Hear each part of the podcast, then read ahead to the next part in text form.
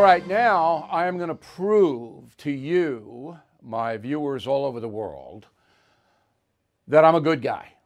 Now, I know some of you have questions about that, but here is the proof. So, as you know, uh, Killing the Mob was number one for nine weeks. But then it wasn't number one because another book took its place. And that book is called American Marxism by a guy named Mark Levin. You may have heard of him. So rather than brood about this and hurl invective Mr. Levin's way, I'm putting him on a program tonight. And you're going to see him in a moment. But first, I want to set up American Marxism. So, as you know, we've been reporting on this for, I would say, two years, you know, uh, and we, we really stepped it up after the George Floyd incident, that there is a strain in the United States that wants to replace our capitalistic system with socialism slash Marxism. And we've proven it beyond a reasonable doubt. If you still don't believe it, all you need to do is go to the Black Lives Matter Global Foundation website, where they clearly say, the three women who founded that organization, we're Marxists. We are. They, they're, not like they're hiding it, they're proud of it. So, in the months after George Floyd, the following corporations donated a lot of money to the Marxist Black Lives Matter Global Foundation, Amazon, Microsoft, Intel, Reddit, Uber, Warner Music Group, Cisco, Gatorade, Nabisco. And then there were private people Jennifer Aniston, Brad Pitt, Justin Bieber, Leonardo DiCaprio, Lady Gaga, on and on and on and on. Now, are all of those people Marxists? I mean, what the deuce are they doing? So, joining us now from Florida is the aforementioned author of the number one bestseller, American Marxism. Uh, Mark Levin, you know him. He's on radio, he's on television. He'll come to your house and cut your lawn if you're nice to him. I mean, he's just everywhere. So, this is what I, I can't explain to my audience very lucidly. These big corporations that would be dismantled actually confiscated if Marxism was the system in America. They're pumping millions of dollars into that system. Can you explain it? Well, if you look at history, and thank you, Bill, for having me, there were a lot of corporations that worked hand in glove with Nazi Germany, with the Third Reich, even though they were claiming to be capitalist organizations. They're not really so much pro capitalism as they're pro corporatism. And I explain in the book a couple attitudes about this. Number one, the boards have moved hard left with uh, newer and newer board members. Number two, they want to destroy their competition. What better way to destroy your competition than to get in bed with the regulators? Number three, many of them have decided that the Democrat Party and this agenda is going to win because, in so many respects, the Republicans are weak, uh, that these movements have already devoured main cultural aspects of our society.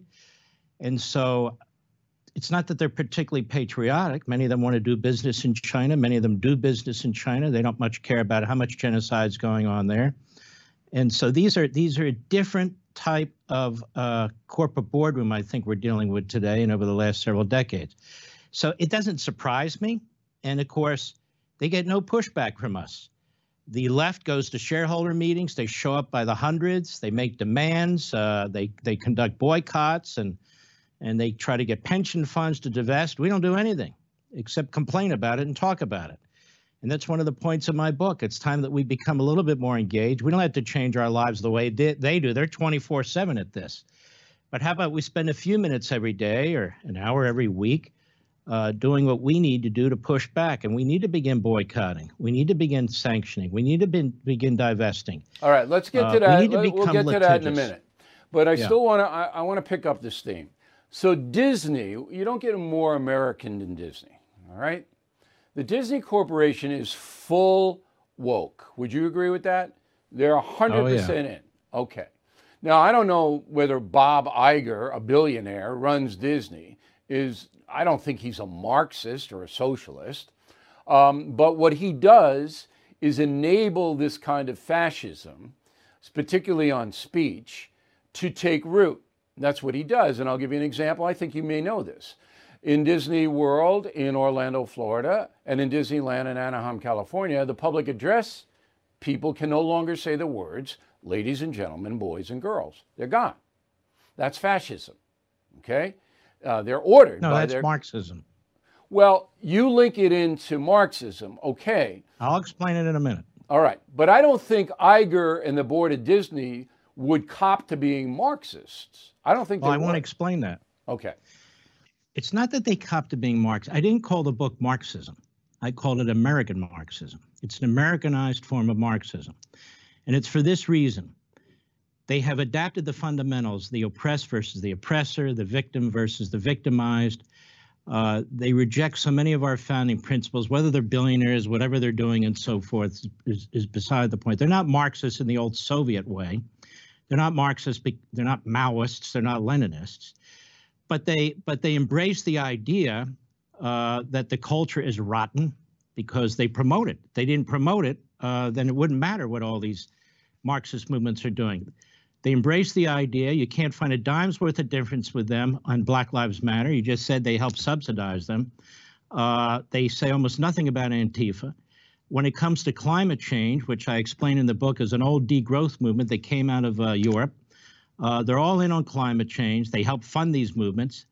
Uh, they're all in on critical race theory. And this is what I mean it's an Americanized, Taylorized form of Marxism. No, they don't want to nationalize businesses and stuff like that.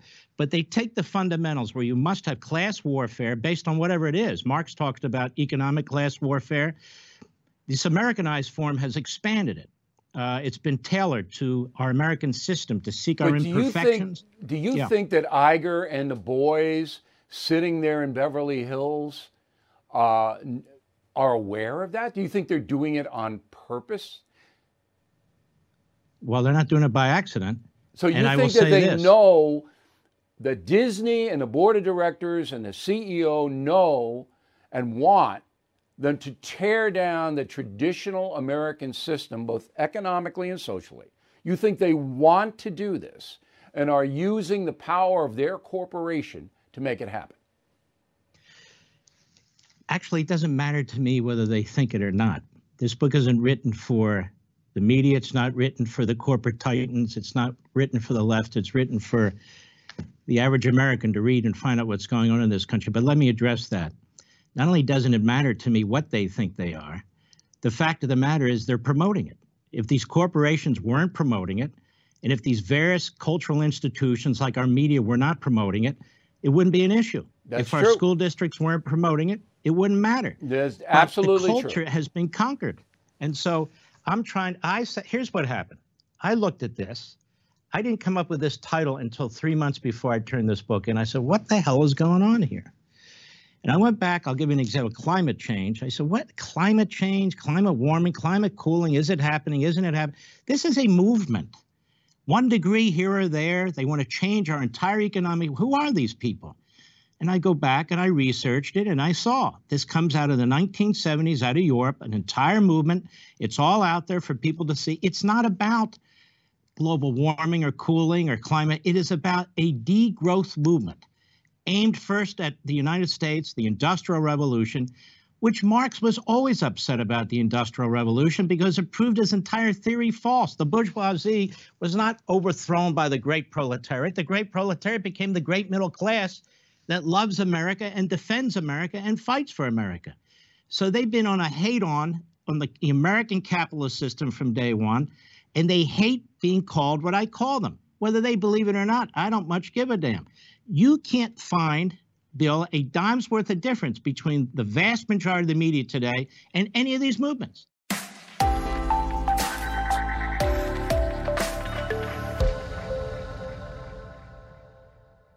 Now, on page 34 of your book, you have a quote from a guy who says, Social movements thrive on conflict. And what basically that is, is that you have to create so much chaos if you want to change a system. And you can see that throughout history. I know you're a historian. You know how the Russian Revolution happened, how the rise of the Third Reich happened. and, and you've got to create all of this confusion so that people just don't know what the deuce is going on and that they then go into whatever they feel is safe or what promises them the most. And that is a very, very smart theme of your book. Now, my question, because you know I'm a simple man Joe Biden is a leader of the United States. He has done more to enable the progressive left and all of the woke stuff than any other president in history, including Barack Obama, by far. Now, Biden will never read your book, and I don't even think he'll have the time to have Jill read it to him. Okay?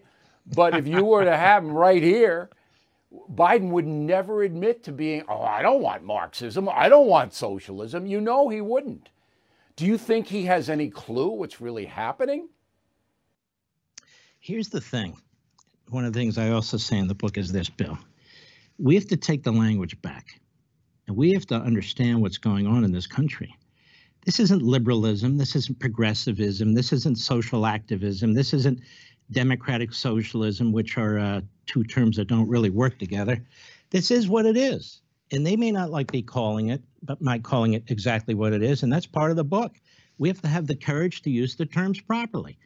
Now, as a perfect example, the early progressive movement was a byproduct of Marxism. The early progressives, whether Woodrow Wilson, but in particular John Dewey and so forth, they embraced it. John Dewey went back to Moscow in 1928 when Stalin was in full roar.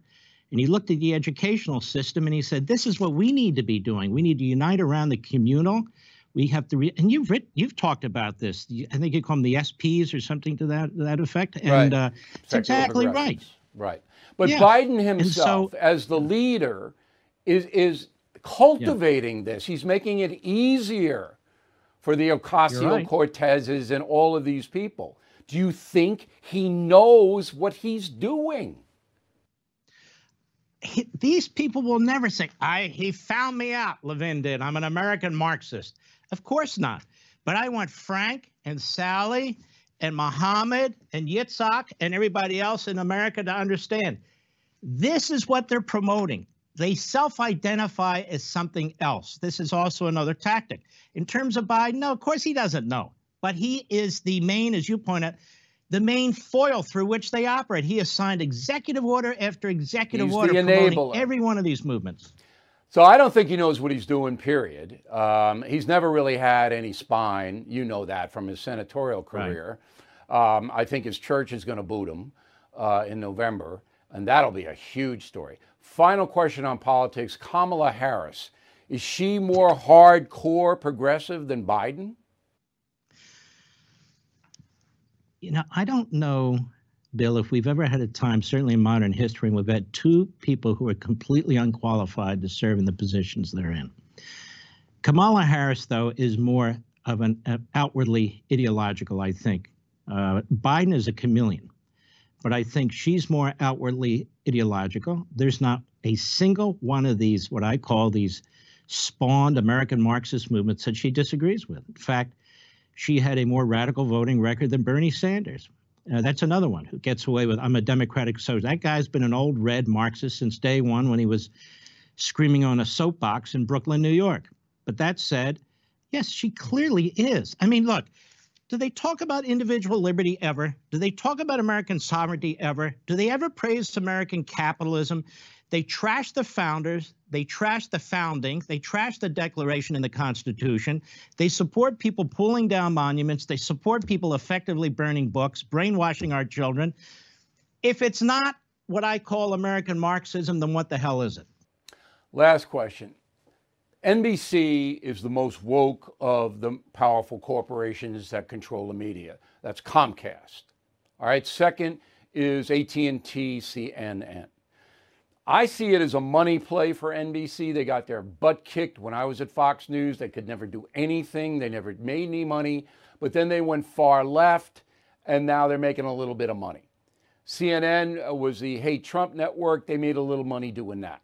Is it all about money for Comcast and AT&T, or are they buying into this progressive socialist trend? I think in this specific respect, these massive corporations that own these these news platforms. They don't need to own these news platforms. They can make a ton of money without them. I think they uh, they own them as a protection racket. CNN's never going to do a negative story on AT&T, and NBC and MSNBC are never going to do a negative story on Comcast. So I think they like having these outlets. They like having them woke. Uh, they're part of that that milieu of uh, of corporatists who who are down for the revolution, even though they're out there trying to make every little nickel they possibly can. So I just want to be clear. I know they don't self-identify as American Marxists. If they did, I wouldn't have to write this book. I'm identifying them. I'm explaining why I think they are, that it is a unique form of Marxism.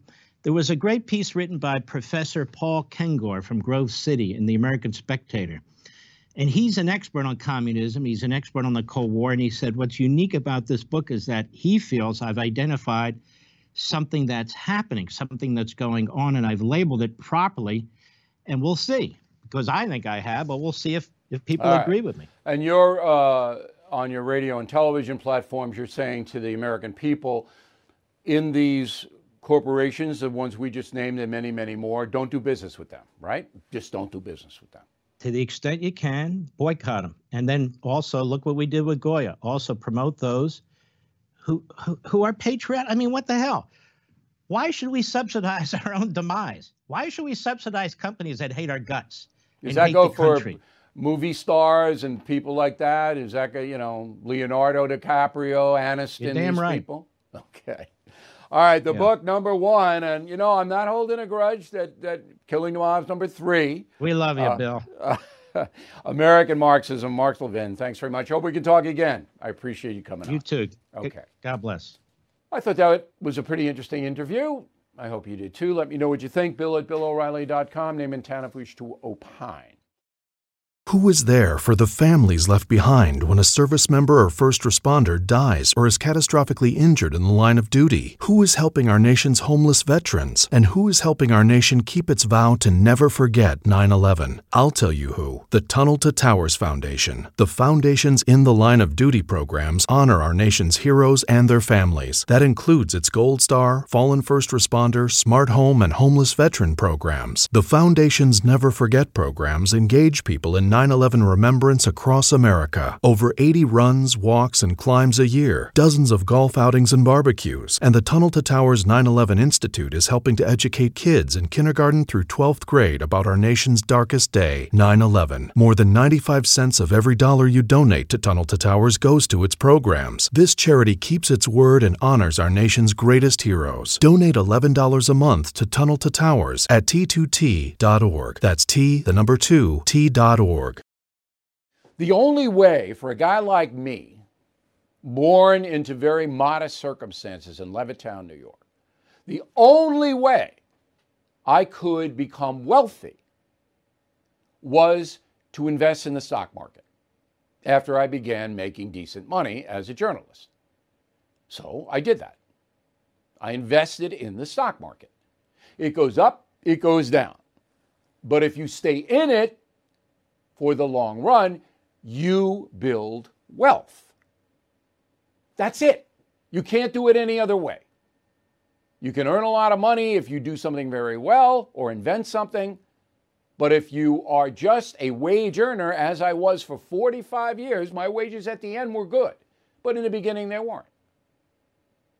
So I invest in the stock market. That's how you build wealth. Okay? So here's the data. Um, there are about, let me see, how many Americans? 55%, according to Forbes magazine, 55% of Americans have money in the stock market. Okay? Most of that is in retirement funds, school funds for the kids, college tuition, those kinds of things. All right? Just 14% invest in individual stocks. I have a few stocks okay? But I have more mutual funds. Now, the people who invest in stocks are called the investor class. And when they sell a stock and make money from it, they pay a capital gains tax to the government. If it's less than a year, they pay what they would pay on an income tax basis. For me, that would be about 37%. Okay? If it's more than a year, 20%. Biden wants to double that for the investor class to 43% of capital gains. That's what Biden wants. Not going to get it, but he'll get a higher ta- capital gains. That will take the investor class, some of it, away from the market and cause the market to go down, and companies won't have as much money to invest. That's what will happen. You raise tax rates, federal government raises tax rates on investments, the investments are not bought as much. That's what the socialists want. Listen to Elizabeth Warren. The whole point of having a stock market is so that people across this country, around the world, can invest in businesses, help create that capital accumulation so businesses have the money they need to grow and to prosper. Instead, what has happened is it's turned into a casino so that market manipulators come in and they drive markets up or down and make a profit on it. Okay, there is some of that, but there are laws against that, and the senator well knows.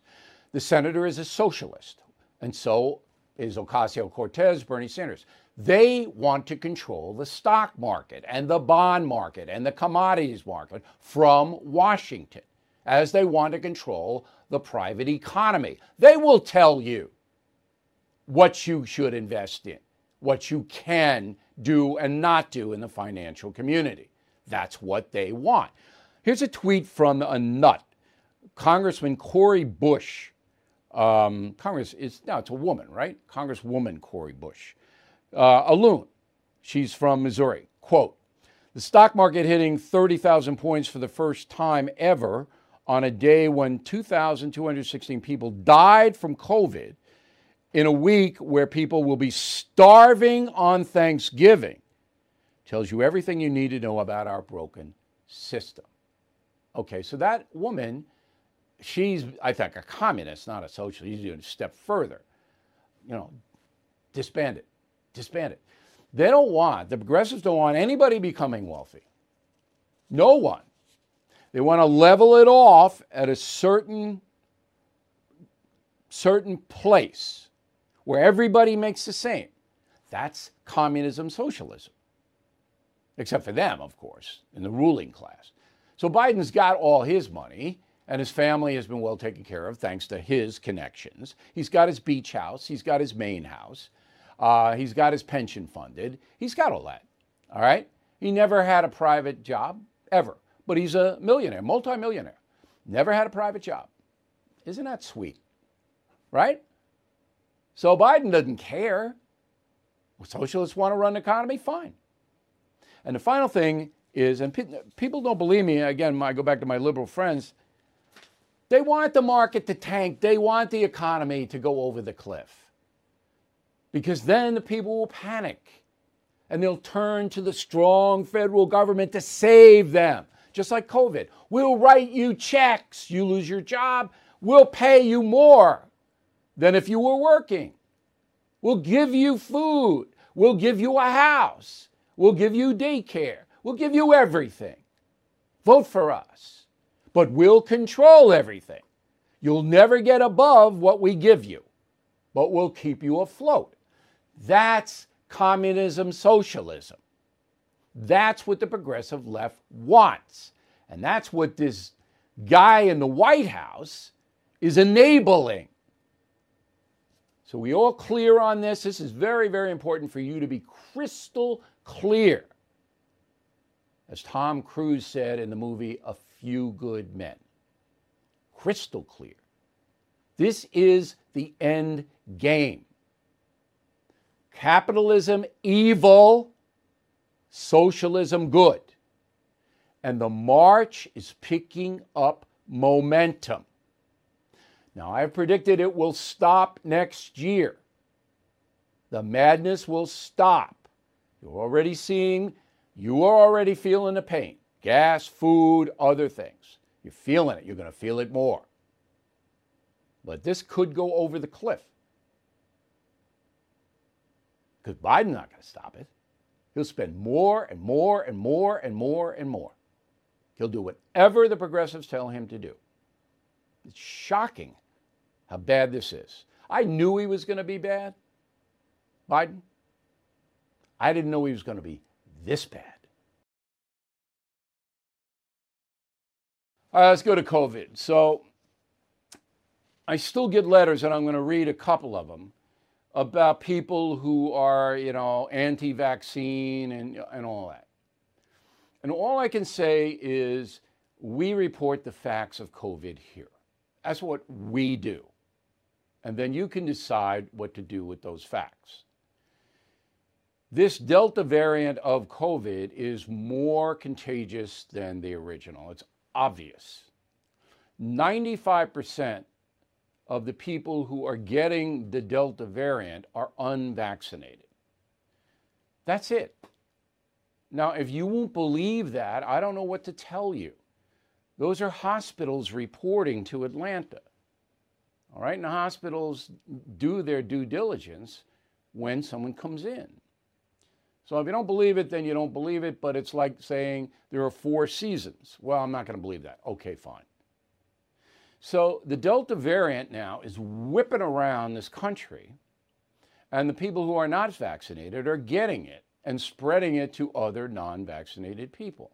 There are some vaccinated people, particularly with the Johnson & Johnson vaccine, that are getting it, but usually a very mild case of it.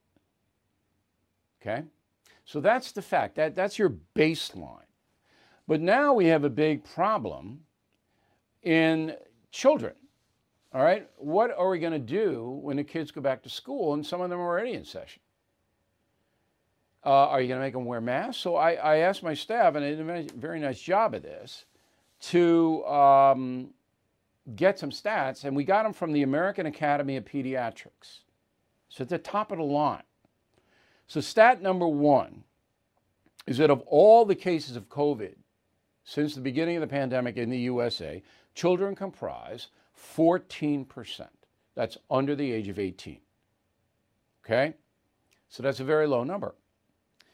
23 states have reported children being hospitalized because of COVID, but 27 states have had not one child in the hospital. That's I didn't that stat is pretty amazing. Okay? According to the CDC's COVID data tracker, as of August 8th, and today is the 9th, so that's yesterday, 3% of children ages 12 to 15 are vaccinated. That's all. But they're not getting COVID or the Delta very much so far. Only 2% ages 16 to 70 are vaccinated. So that's 5% altogether of kids under the age of 18. Remember, if you're under the age of 12, you cannot get the vaccine because they haven't done enough studies to see um, if it's worthwhile or not. So um, the fact is that at this point, children are, are seemingly resistant to the worst parts of COVID. And those who do get it, get it like the flu. So in UK, they did a study on the kids, 5 to 17. This is from the Lancet Child and Adolescent Health Journal. It said most children with COVID recover within a week. It's like the flu. But now you've got this hue and cry uh, to have the kids masked up in school. So I want to talk to uh, one of the best experts in the country about that. And he comes to us from Nashville, Tennessee. Dr. William Schaffner is a professor of infectious diseases at Vanderbilt University School of Medicine. First of all, in the stats that I just gave, did anything um, strike you, stand out? Well, I'm, i have a great deal of respect, Bill, for the American Academy of Pediatrics, but I was surprised that a substantial number of states have not had any admissions of children for COVID to their hospitals. That seems anomalous. I would like to explain that. 27? Yeah, well, that I, I mean I, I, that, that caught my eye too. That caught my eye. Because what's happened here in uh, Tennessee just recently, let me give you just three quick numbers. In early July, we had about four children in all of the hospitals in Tennessee admitted with COVID. Mid July, it went up to 17. And as of Friday, it was 27. So it's clearly increasing. And some of those children are in pediatric intensive care units, which is pretty darn in, unusual. our commissioner of health, who's a pediatrician, is really worried about this. Uh, All right, so you went from four concerned. kids to 27 kids with this uh, variant, and those are those are human beings under the age of 18, correct? Correct. Okay, so that's still a very small number of the population in Tennessee. You're not, um, and remember again, I'll remind everybody: be 12 birth to 12, no vaccine. Okay, you don't get it. Right. But when there's an article in the uh, Wall Street Journal on the op-ed page by two esteemed doctors, and, and we checked them out, and they're very, very, you know, credible. They say that wearing a mask in most situations does more harm than good to the student, especially the teenage student. It's more harm than good. So that, that the cure is worse than the disease here. But you don't believe that, do you? Well, first of all, let me tell you of the two, I know one of them pretty well, and I do respect him. But his view is very different than that of the American Academy of Pediatrics, which undoubtedly your staff has told you has recommended that every child who goes to school uh, should be wearing a mask this fall. And I certainly agree with that. And the pediatricians here at uh, Vanderbilt certainly agree with that. So, uh, yeah, I'm, but, I would have if, a difference. If the transmission level is so low now, why, why, and, and, you know, 27 states don't have any cases. In those states where there isn't a lot of uh, Delta or COVID in general, why would you impose that on children? Well, first of all, I'm not sure about those numbers. I'd have to look at that again. Uh, happy to do that with you sometime and the AAP. But I think what we're trying to do is uh, prevent cases. We don't know how much transmission is occurring. We can hold two thoughts in our mind at the same time. There may be a fair amount of low symptomatic spread that's not being tested, relatively few people getting sick. But as children come together in schools, we don't, we, what we want to do is avoid an explosion of cases in schools across the country. And of course, the, there are a number of ways to do that. Everybody who should be vaccinated should be vaccinated. And then what we do is, in addition, put another layer of protection out to reduce transmission, particularly to the youngsters. I don't. I see. I disagree, and I'm not a medical person. I'm coming at it from a more uh, of a common sense point of view. So, what I would do, if I were the governor of any state, would I would allow each school district to make the decision, and then parents would be involved in that. So if you wanted your child to wear a mask, then the child could wear the mask. But if you said no, the child didn't have to. I would require teachers in the classroom to be vaccinated. I would absolutely do that. All right.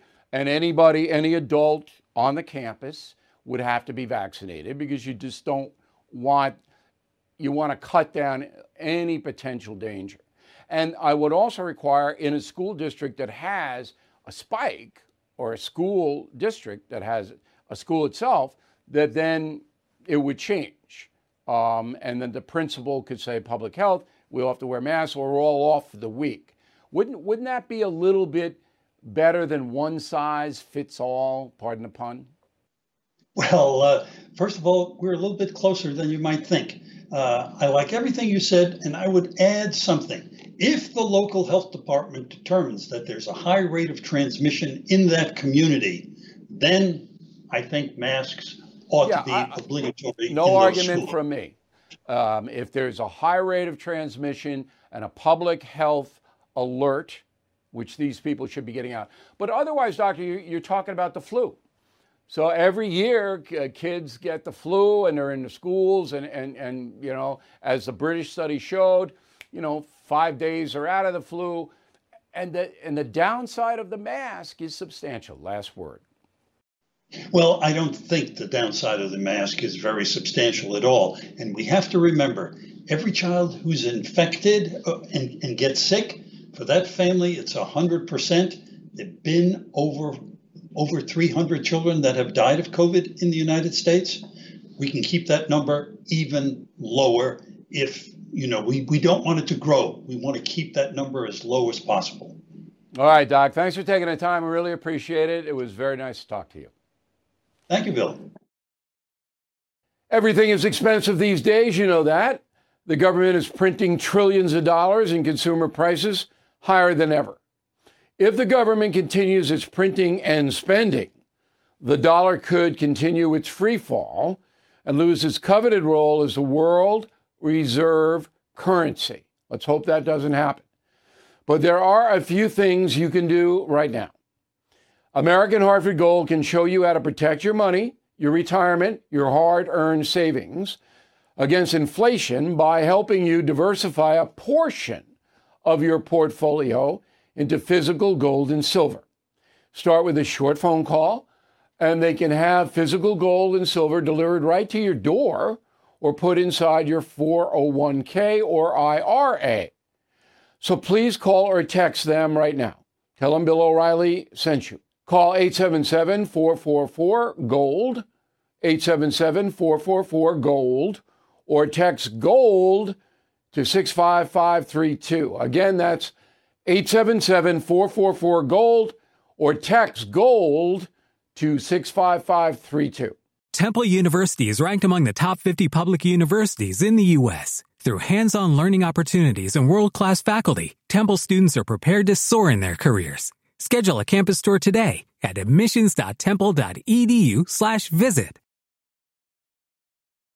So on September 14th, recall election in California, I, my prediction is Governor Newsom gets tossed out of office. Why? Because he blew the pandemic. San Francisco is out of control. Los Angeles is out of control. Homeless problem, drug addiction problem, crime problem, illegal immigration problem, sanctuary cities, you name it, this guy has made it worse. So, the people of California got enough signatures to recall him. And the polls say they're probably going to boot him. However, Hollywood is trying to ride to the rescue.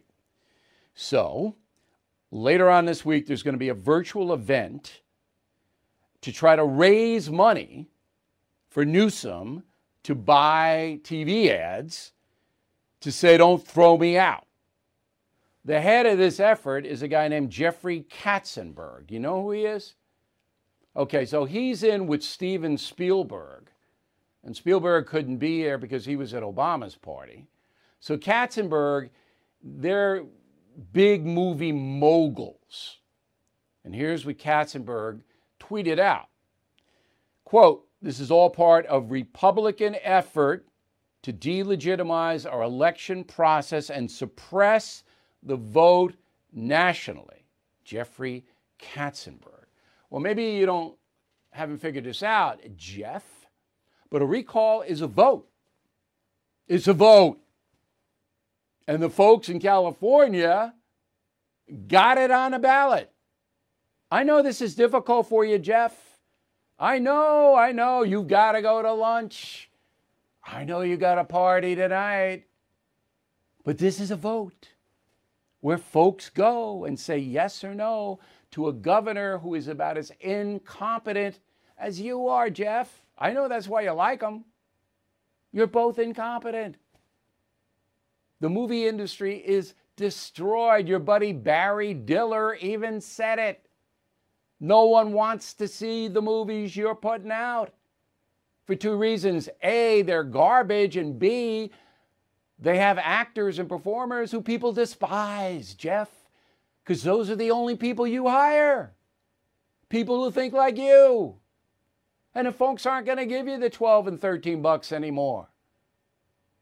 The only people who go to the movies are the parents dragging the urchins in to keep them quiet for a couple of hours, watching some cartoon, and people on dates watching Avengers 18, Fast and Furious nap time, or whatever the latest crazy thing is. There's only one Hollywood star that anybody will pay to see. You know who that is? Dwayne The Rock Johnson. No more John Waynes, no more Clint Eastwoods, no more Clark Gables, no more Jimmy Stewart's. Gone. It's unbelievable. Anyway, If you want to give money to Jeff and uh, Gavin Newsom, you can do it on August 12th. Uh, here's another one. Here's another one. Okay, so Roberta Kaplan, you don't know who she is, but she's a very nasty, nasty woman. She heads up mm, Time's Up. All right? Well, she had to quit today. She had to resign her presidency of Time's Up. Why? Because she helped Andrew Cuomo trash one of his accusers. Time's up. California wildfires, worst in history. It's called the Dixie Wildfire. It's named after a street. So it's in rural counties Butte, Lassen, Plumas, Tehama. And uh, this thing is now burning in an area as big as Maui, Hawaii. Fires damaged 589 buildings. Nobody's been killed because the California fighter fighters are so skilled that they got everybody out because they understand where this thing is going. But it's only about, what, 21% contained? And it's been burning since early July. And now it's early August. So the LA Times and the rest of the progressive press are going, it's global warming, global warming. Might be. I mean, California climate is changing and it's dry out there like crazy. So that's not insane to say that. But uh, Hello, it is Ryan, and I was on a flight the other day playing one of my favorite social spin slot games on chumbacasino.com. I looked over the person sitting next to me, and you know what they were doing? They were also playing Chumba Casino. Coincidence? I think not. Everybody's loving having fun with it. Chumba Casino is home to hundreds of casino style games that you can play for free anytime, anywhere, even at 30,000 feet. So sign up now at chumbacasino.com to claim your free welcome bonus. That's chumbacasino.com and live the Chumba life. No purchase necessary. Group. Void prohibited by law. See terms and conditions. 18 plus. With Lucky Land slots, you can get lucky just about anywhere. This is your captain speaking. Uh, we've got clear runway and the weather's fine, but we're just going to circle up here a while and uh, get lucky. No, no, nothing like that. It's just these cash prizes add up quick. So I suggest you sit back, keep your tray table upright, and start getting lucky. Play for free at LuckyLandSlots.com. Are you feeling lucky? No purchase necessary. Void where prohibited by law. 18 plus terms and conditions apply. See website for details. So here's the final thought of the day the urchins are driving me nuts. And the reason is last minute stuff. So we in the O'Reilly household book ahead, plan ahead, because we're busy. And when we plan something, we like to commit to keep our commitment, especially if it involves other people. So now I got a rash of urchins coming to me going, oh, no, no, I have to go to this party. I know this just happened. I have to, I have to, I have to. I go, what about the commitment? What about we told these people we were going to go and do this? What about them? What about all the planning? Oh, no. So, this is what's happening today in our society. It's a last minute society. People don't like to commit, they don't like to plan, whatever comes up, you know. And uh, if we make a commitment, we honor it. So our motto here is if you say you'll do it, you'll do it. But that has caused a lot of angst lately. But that's the motto, and I'm not changing it. Thanks for watching. We'll see you tomorrow.